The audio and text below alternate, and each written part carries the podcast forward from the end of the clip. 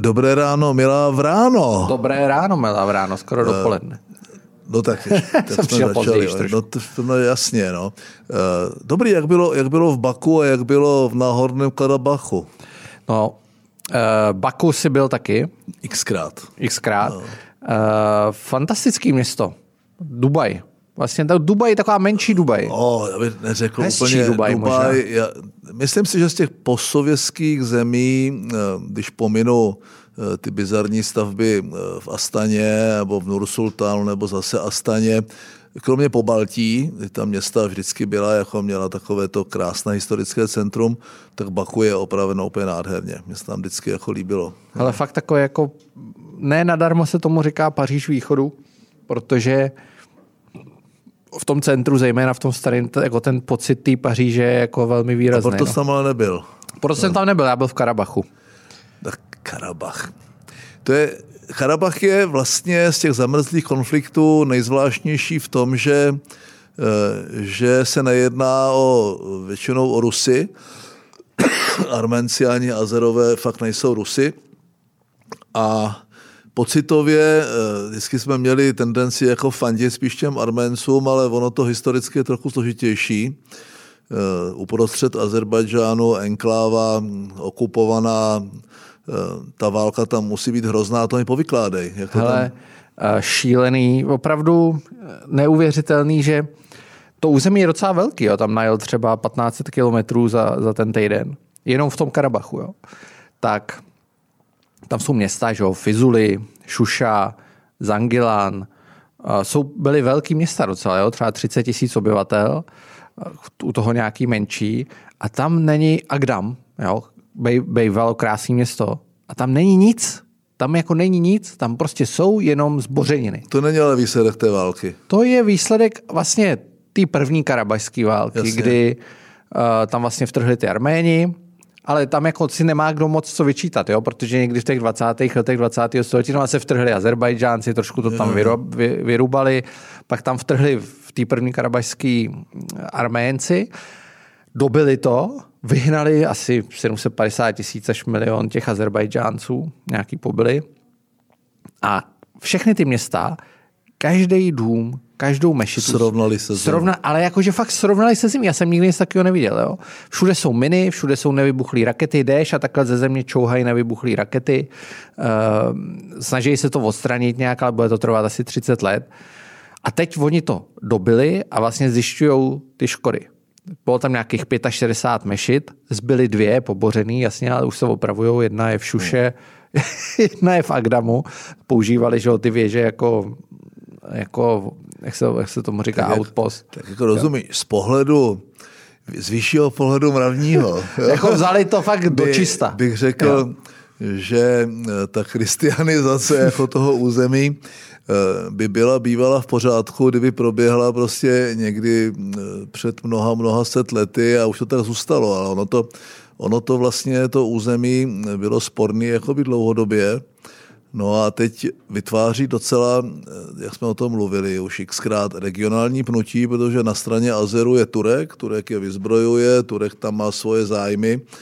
Paradoxně eh, Irán, eh, protože Irán, to zase všichni víme, že 22 milionů Azerů žije v Iránu, docela ortodoxních. Hodně, no. Irán je z toho hodně nervózní. No, tak ti jsou, jsou trochu nervózní a tak trochu jakoby ten Az- Azerbajdžán chtěli spíš oslabit. Jo.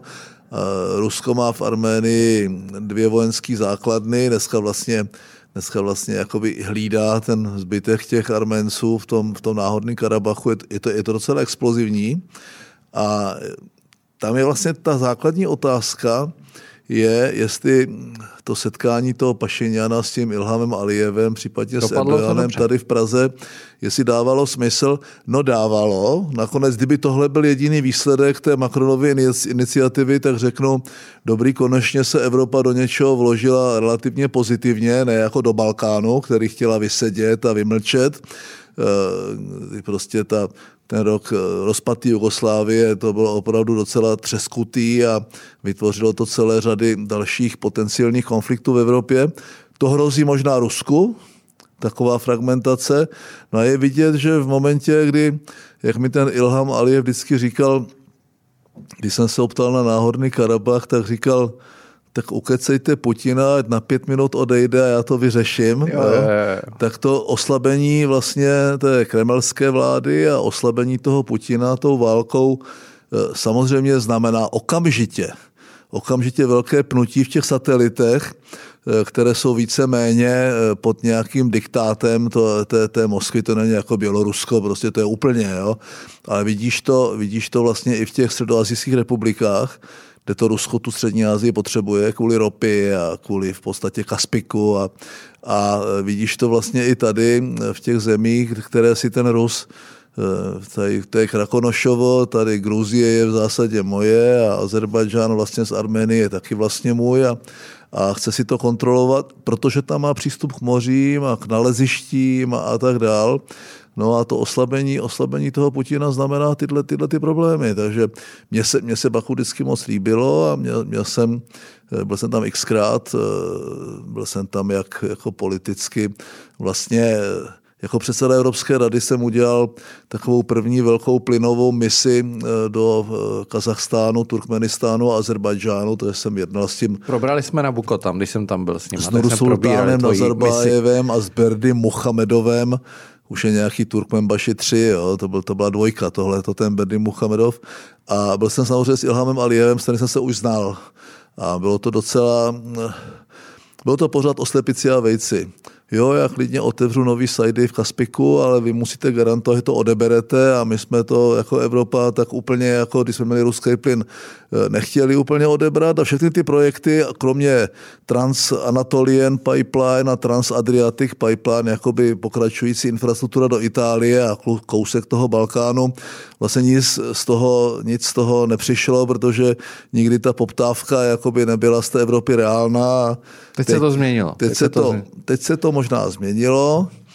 Otázka je, jak dalece to bereme jako eh, alternativu nezávislou a jak dalece eh, ten Rus, eh, ať už prostě dopadne ta válka jakkoliv, bude vlastně chtít kontrolovat ty toky tak, jak je velice aktivní na severu Afriky a je velice aktivní samozřejmě na Blízkém východě a je velice aktivní i v té oblasti, o které mluvíme, Kaspiku kdy vlastně dlouhodobě brzdí jakékoliv dodávky z Turkmenistánu jakoby z toho, z toho mořského šelfu, eh, takže eh, to je, to je všechno ta budoucnost a eh, ideálně bylo, kdybychom nebyli závislí ani na jedněch, ani na druhých, jo? ale že ten Rus bude mít ten přesah a bude vždycky chtít kontrolovat i tyto toky. Já jsem ještě abych to doplnil, dělal velký rozhovor a mluvil jsem s ním s šéf-poradcem Mehriban Alijevový, což je manželka Ilhama Alijeva a zároveň viceprezidentka, což je, přiznejme si, v našich končinách velmi neobvyklé. Tak víš, co je a... velká výhoda tady těch režimů? Tam máš tu lobistickou schopnost jako bývalý politik daleko delší, jak v těch demokracii, kde se vlastně šašci mění co čtyři roky, jo. Když to tady přijde, že tam pořád Jasně. sedí stejný pantáta a, a on, eh, neříkám, že to je dobře, jo, ale je to určitá výhoda. On teda říkal, že do konce roku bude podepsaná ta mírová smlouva a ta je zajímavá. Tam je vidět, jak to Rusko strašně oslabilo, samozřejmě nějaký pozitivní vliv Evropské unie. Tu Francii oni trošku rozporou, že by měla takový vliv, ale jakože OK. Nicméně uh, vlastně ten Náhorní Karabach, jo, ta takzvaná republika Náhorní Karabach, což je ten Stěpana Kert, který plus pár vesnic, jo, tam bylo fakt 30 tisíc lidí a teď ty vlastně seš, já byl v té Šuša, což je ta jakože perla Karabachu, to, to nejstarší město kde se asi třikrát prostě za posledních 100 let prohnala fronta a uzemřelo tam x desítek tisíc lidí. Tak z té šuši vidíš kompletně na ten náhorní Karbach, na tu plošinu. Jo? A takže kdo ovládá tu šušu, tak samozřejmě jako v pohodě ovládá i to, co je pod ní. A Uh, jo, no to platilo asi ve středověku, jo? Jo, ale platí to no. pořád. Jo. Teď to vlastně dobili a tím, že to dobili, tak skončila ta válka, ta poslední těch 22 až 4 až 40 dní. A uh, já jsem se jich ptal, říkám těch Azerbajčáncům, ptal jsem se, kteří tam s námi byli, a říkám, hele, a vy, vy jako co s nimi budete dělat, když oni tady jako žijou, že jo, pod váma, a teď jsou tam ty rusové, kteří je hlídají. Vlastně tam, když jedeš, sjíždíš z té šuši, tak tam je hned ruský checkpoint a ten hlídá ten takzvaný lačinský koridor, eh, který, to je vlastně silnice, to je maličká silnice, jo, která vede, vede do toho Nahorního Karabachu a to je vlastně jediná spojnice se světem jejich.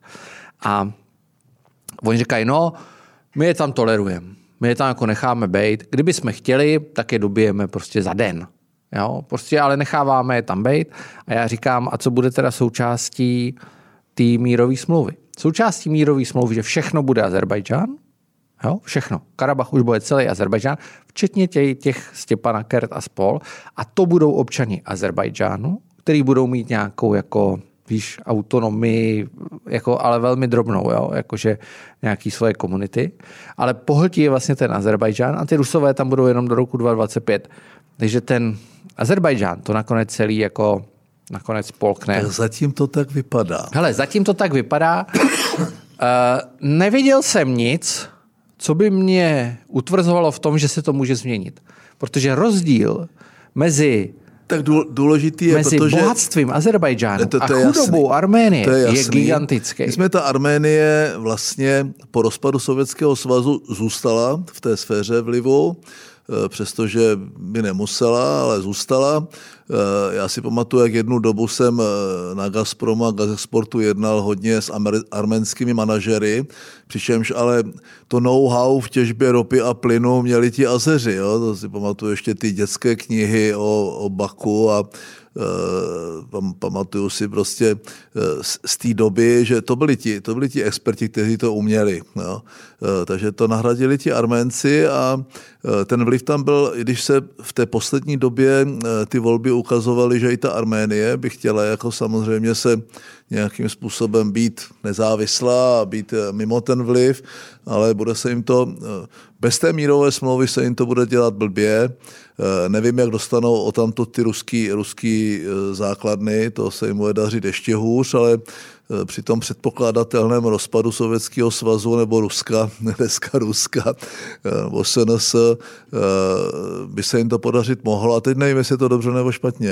Já si myslím, že ta fragmentace Ruska představuje pro Západ obecně obrovský riziko v tom, že kde jaký pitomec bude mít jadernou zbraň, jako jo, kde, kde, jaký, kde jaký pohrobek v nějaké, v nějaké oblasti vlastně bude disponovat jaderným arzenálem, který tady může obchodovat, který tady může vyhrožovat, to znamená, nejedná s jedním pantátou v Kremlu, budeš jednat s deseti nejrůzními, nejrůznějšími vlastně obskurními Eh, pohrobky toho, toho kremelského režimu, pokud to tak dopadne. To tak dopadnout nemusí samozřejmě.